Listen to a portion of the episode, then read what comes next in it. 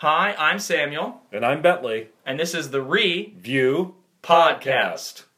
All right, so I really don't want to get into the review of the latest sci fi superhero blockbuster, but I think it's worth talking about Guardians of the Galaxy because you have heard me say for years that just because something is popular doesn't make it good. There's a distinct difference between stuff that's in the canon and stuff that's at the top of the box office. Mm-hmm, absolutely. Um, my dad is trying to very gently lead into basically saying that we are going to be sipping on that haterade really hard here. Certainly, at least for the first Guardians film. The first Guardians film is uh, very close to entering the canon for my generation. Why? Uh, I don't know, dude. Like you're asking the wrong person. Like You're supposed to represent your generation on this podcast. Look, okay, here's the thing. I'm not trying to be a contrarian, hipster jerk. I really do love a lot of the Marvel films. Uh, I get great enjoyment out of them.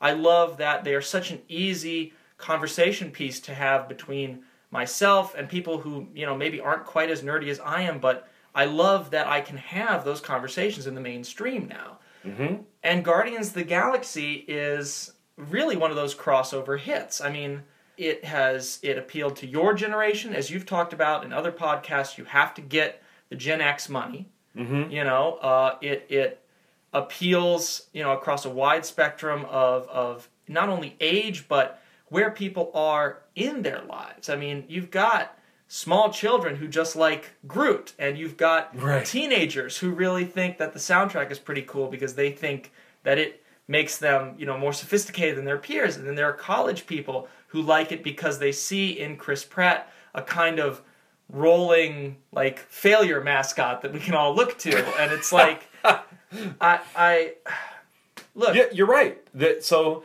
I think that's why I thought it was okay to talk about Guardians for this podcast because it is an intergenerational dialogue. Yes. absolutely, and it was also wildly popular the first time around. wildly popular, grossed something like uh, seven hundred seventy-five million dollars or something against a budget of uh, after the British government gave them rebates of about two hundred million. So that's a huge financial success just in terms of box office, but that's not including the uh, dancing baby Groot dolls. That's not including the Rocket Raccoon plushies. That's not including the Gamora swimsuits. Like merchandising for this movie was insane, and the soundtrack sold like an album from your generation would have sold. Like it didn't Yeah. sell it, the numbers that modern albums do. I mean, it was certified, man. They they tore up the charts. Right. So that gets me to the other thing I really want to talk about. You know, I grew up soaking in boomer nostalgia, right? There was a period in like the 80s where you couldn't get a movie that didn't have a Motown song on it. I think I've seen 15 movies, maybe 20 that had I feel good on the soundtrack. And so I just had to get through that to get to whatever story they wanted to tell. The boomer nostalgia was everywhere. And now I watch something like Guardians, and they're clearly taking the same tools and they're pitching to me, it's just a different song, right? I'm not getting Motown anymore. I'm getting uh, frickin' Fleetwood Mac, right? Because that was on top 40 when I was starting to listen to the radio.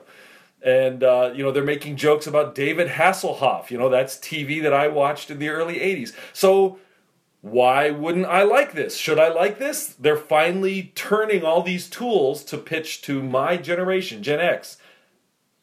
I don't like it. I feel just as manipulated now as I did when I was watching the boomers being manipulated. Well, if you're being intellectually honest, you have to be able to acknowledge when they're just playing off of your emotions. I mean, it's it's it's uh, character shorthand. They don't really have to tell you much about these characters. They can just throw a catchy track next to them, and you will fill in with your advanced human brain the details that say, "Oh, I like this character." Right. It goes back to what we've talked about with Scott McCloud and the miracle of the human brain that we can see two dots in a line and think face. The same thing happens with music and visual imagery. Absolutely. You see something, you hear, come and get your love, and you're like, oh man, Chris Pratt's character listens to the music that I do. And you like him. They haven't had to do anything with that character. Correct, All he has to do is dance around and hold a rat like he's singing into it, which is a funny image, but like, you can go 20, 30, you know, I'd argue uh, up until really the end of that film, I don't really know who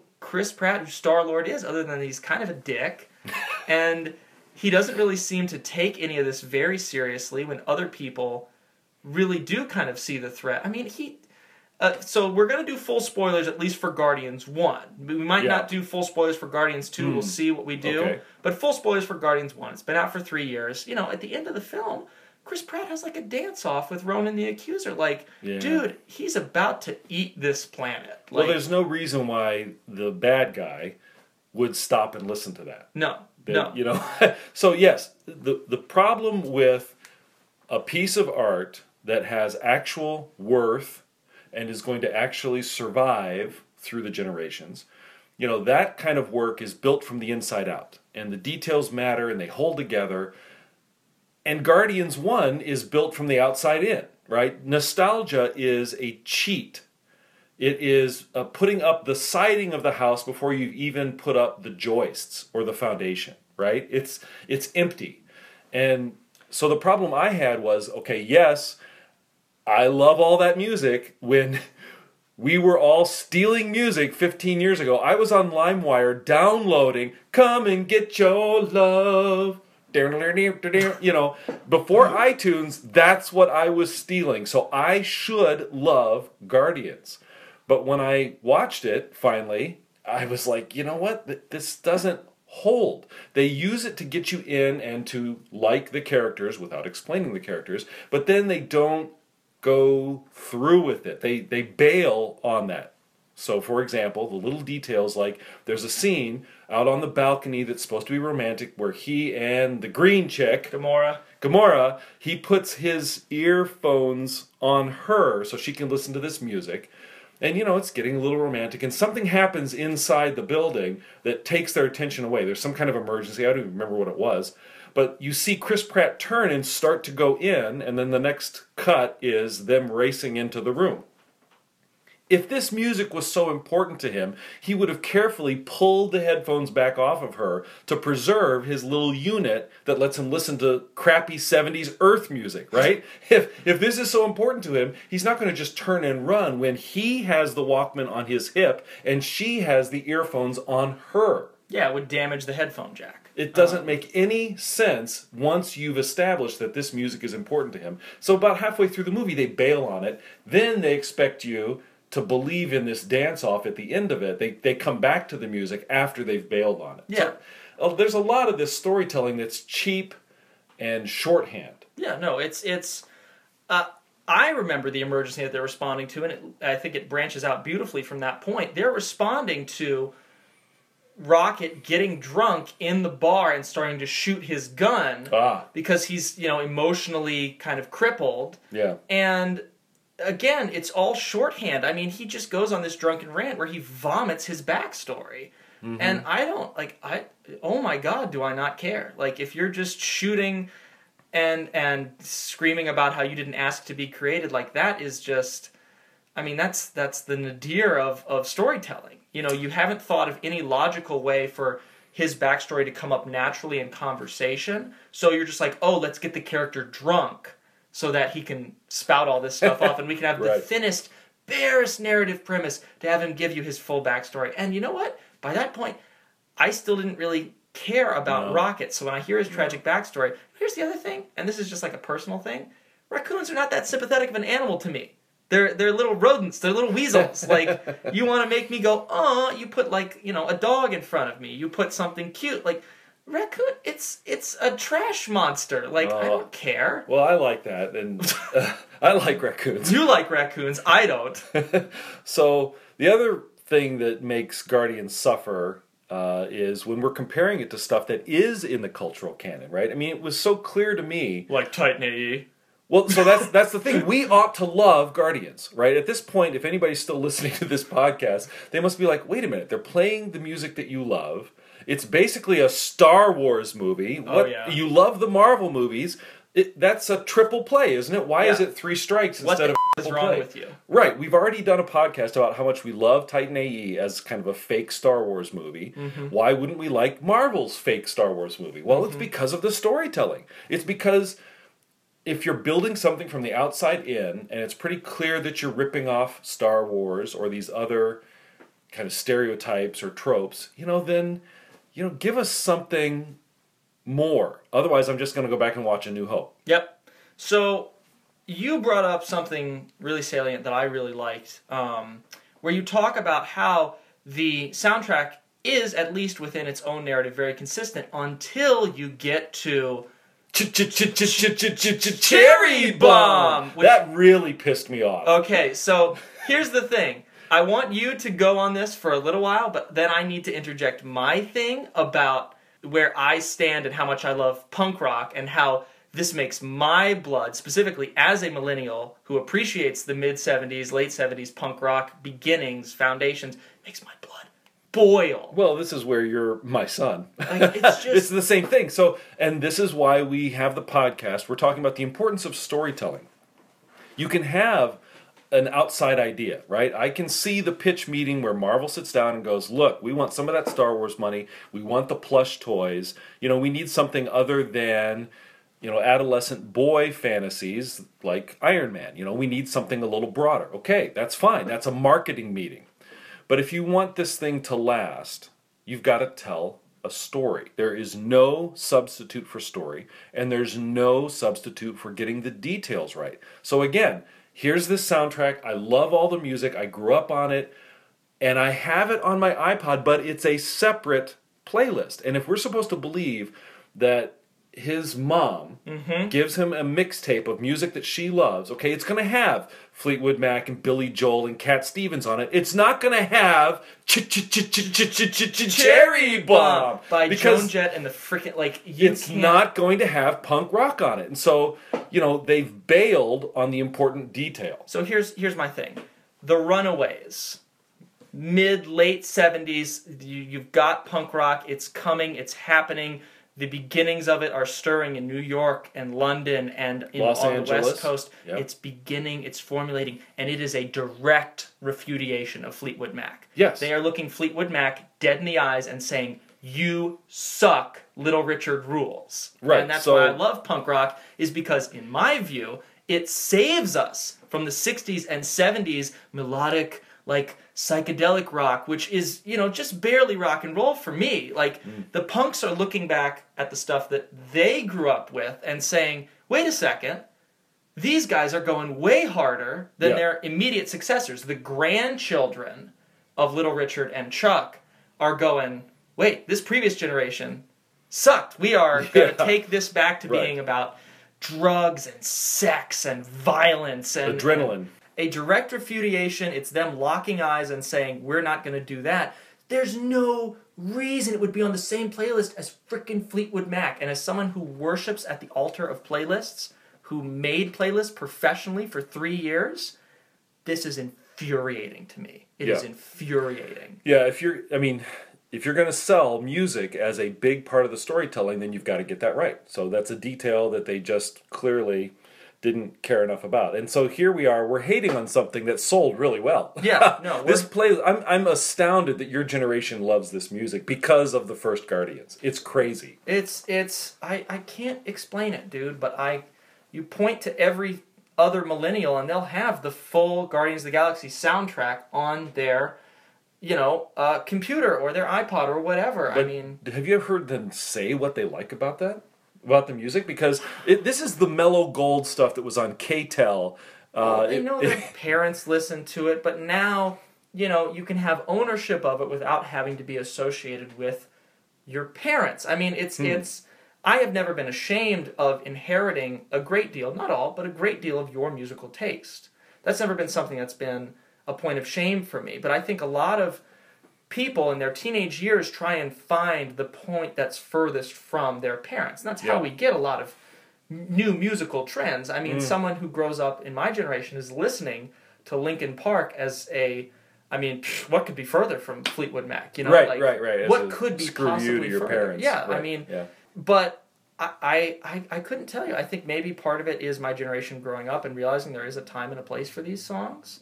Um, I, I actually read something recently that even tracked it to the rebirth of vinyl, because Oh, if you're going through the vinyl bins and your parents have have soaked you in uh, Bob Dylan and the Beatles you and David Bowie, it, but I'm rocking back and forth because I just hate vinyl so much.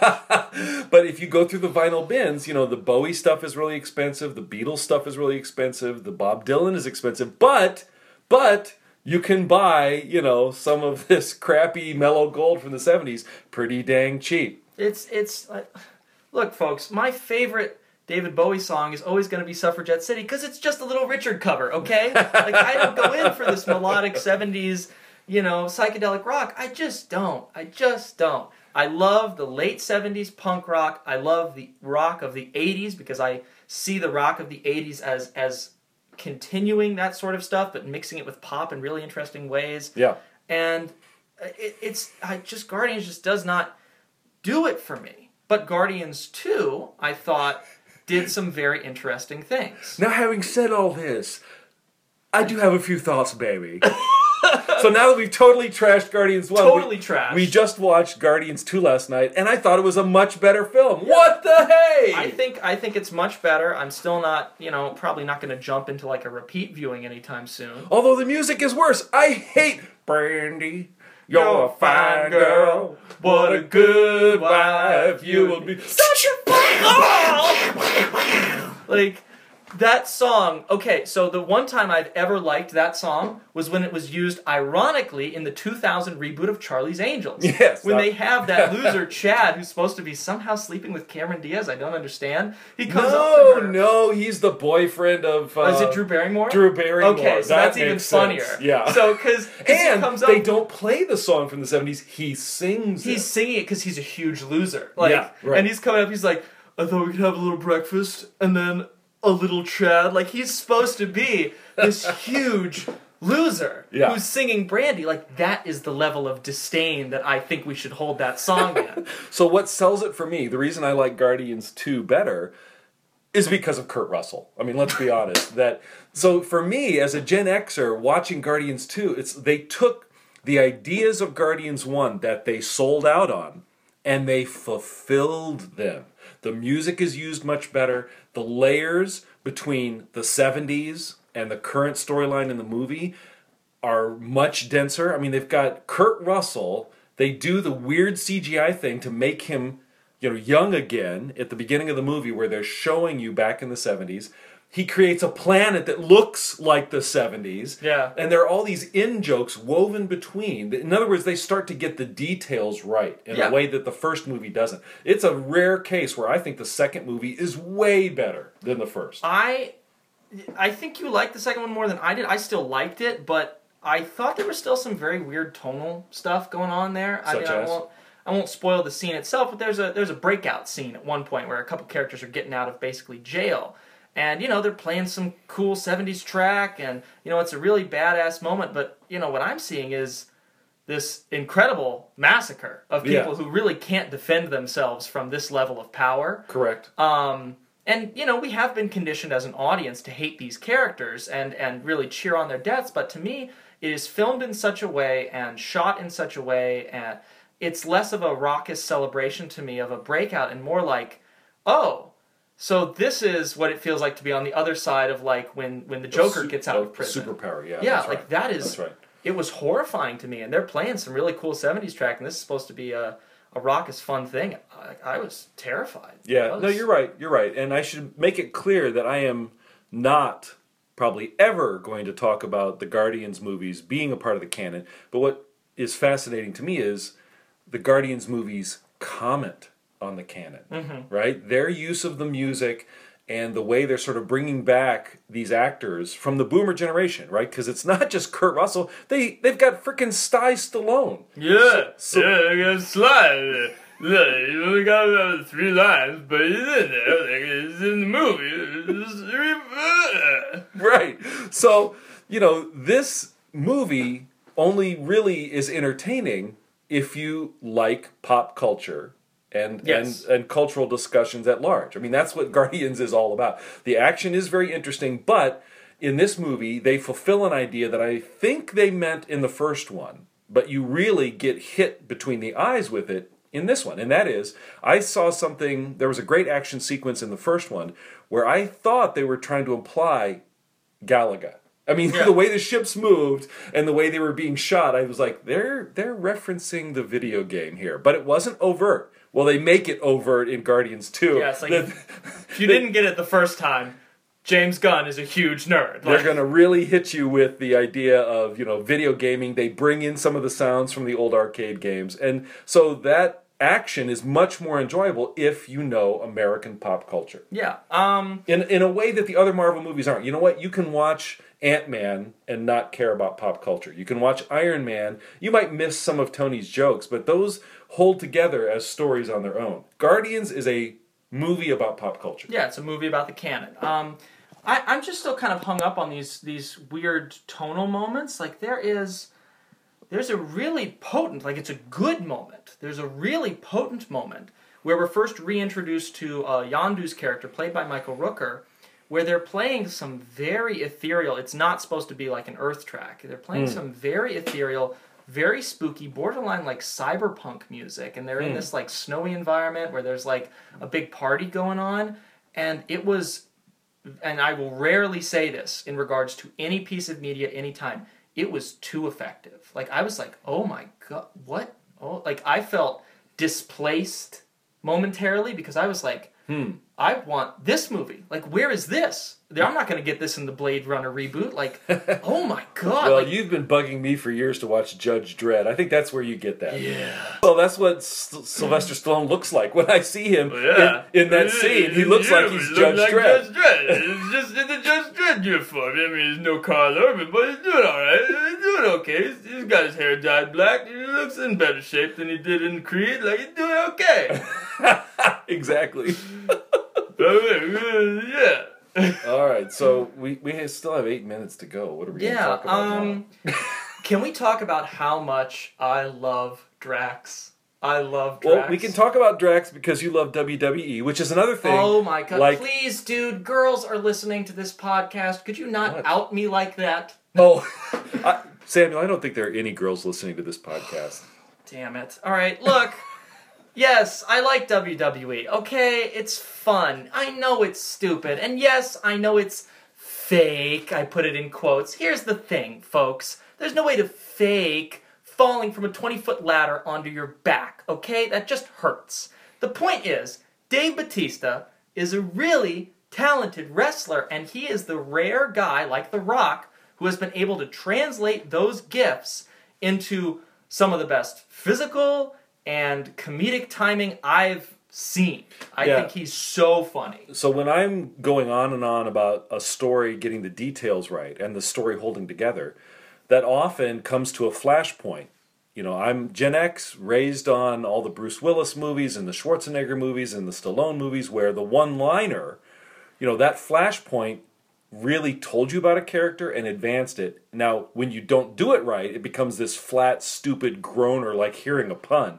And there have certainly been plenty of parodies of the 80s action one liners, except that we still live in that world. And one of the problems I had about Guardians 1 is there were all these moments where I'm, you know, they set up the one liner and then there's nothing. But in Guardians 2, there are plenty of funny one liners, and guess who gets all of them? Drax. Drax gets all of them because Drax is the best. I just I just I just love him so much. I I love that he's like this huge dork who is also a murderous psychopath. Like it, it is a very hard character to nail. I think almost anyone else would have probably gotten it wrong. Um, but I totally believe Drax. He's probably my favorite character in the Guardians. He uh, just is a straightforward, blunt kind of. I mean, he's kind of dumb, but he's also he has remarkable insight. You know, he's a character who, if you're playing D and D, low intelligence score, maybe fairly high wisdom score. You know, Correct. Uh, you know what?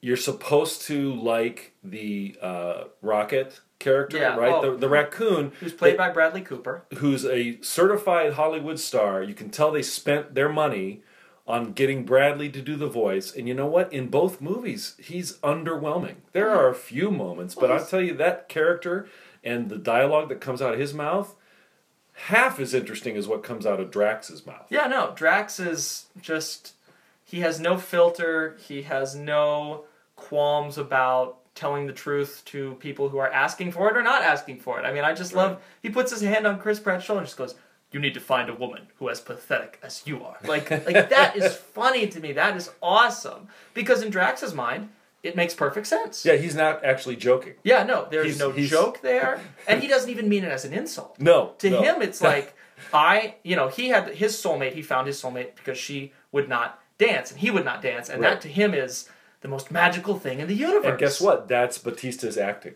Yes. He sells it that way. Other actors probably would sell it as a insult. Yes. But the character can't be saying it as an insult. Yeah. I mean, you have all of the Guardians, and I think this might be where it kind of where you get kind of that appeal. Maybe to my generation, it feels like all of the Guardians are maybe not quite. Well, they're not. Actually, none of them. You know what? I'll just come down pretty firm on this. None of them are adults. None No. of them. You know, Chris Pratt's No. not an adult. No. He's an eight-year-old in a twenty-nine-year-old's body. Yeah. Gamora is not an adult, though for reasons kind of outside of her control. Yes, Um, there's a lot of talk about her and her sister. There's a, the sisterhood dynamic is Yeah. a really big part of Guardians 2, but that still puts them in the role of children. Yes, uh, Raccoon is not anywhere on any sort of emotional development spectrum. He's just an asshole. Yeah. Um, Groot is deliberately infanticized. I mean, it's that's okay because that's what they deliberately meant to do with him. Yep. I think Drax might actually be. He's the one parent, yeah. Yeah, he's the adult in the room. That's I mean, correct. Because he has, as you have always talked about, he has gone through both of those crucibles that change people. He's been shot at. Now, they've all been shot at, and that doesn't really seem to have affected them at all Mm-hmm. No. but he has been a parent and he's lost Right. the woman that he loves Right. and Yeah, there's a gravity to him. yeah there's a gravity to him that that comes off as very sincere especially when surrounded by all these weird slapsticky goofy antics Right. where he's so he, he- I think he I like him because I like things that aren't ironic. I like things that are earnest. I like things that say, you know what? I feel really passionately about this thing or this person or this Right. piece of media and I'm sorry if that honesty isn't coated with a layer of humor or snarkiness or irony, but he's he's he just says what he feels. So that's uh, why I have problems watching uh, Guardians. You know, I should like Guardians, but at this point, I've seen the Chris Pratt character so many times in movies, both good, medium, and awful. You know, I've watched movies with that kind of goofball, iconoclastic, wisecracking guy. You know, the anti-hero. God, I've watched that my whole life, and so you've really got to nail it or give me something new and interesting for it to for me to care.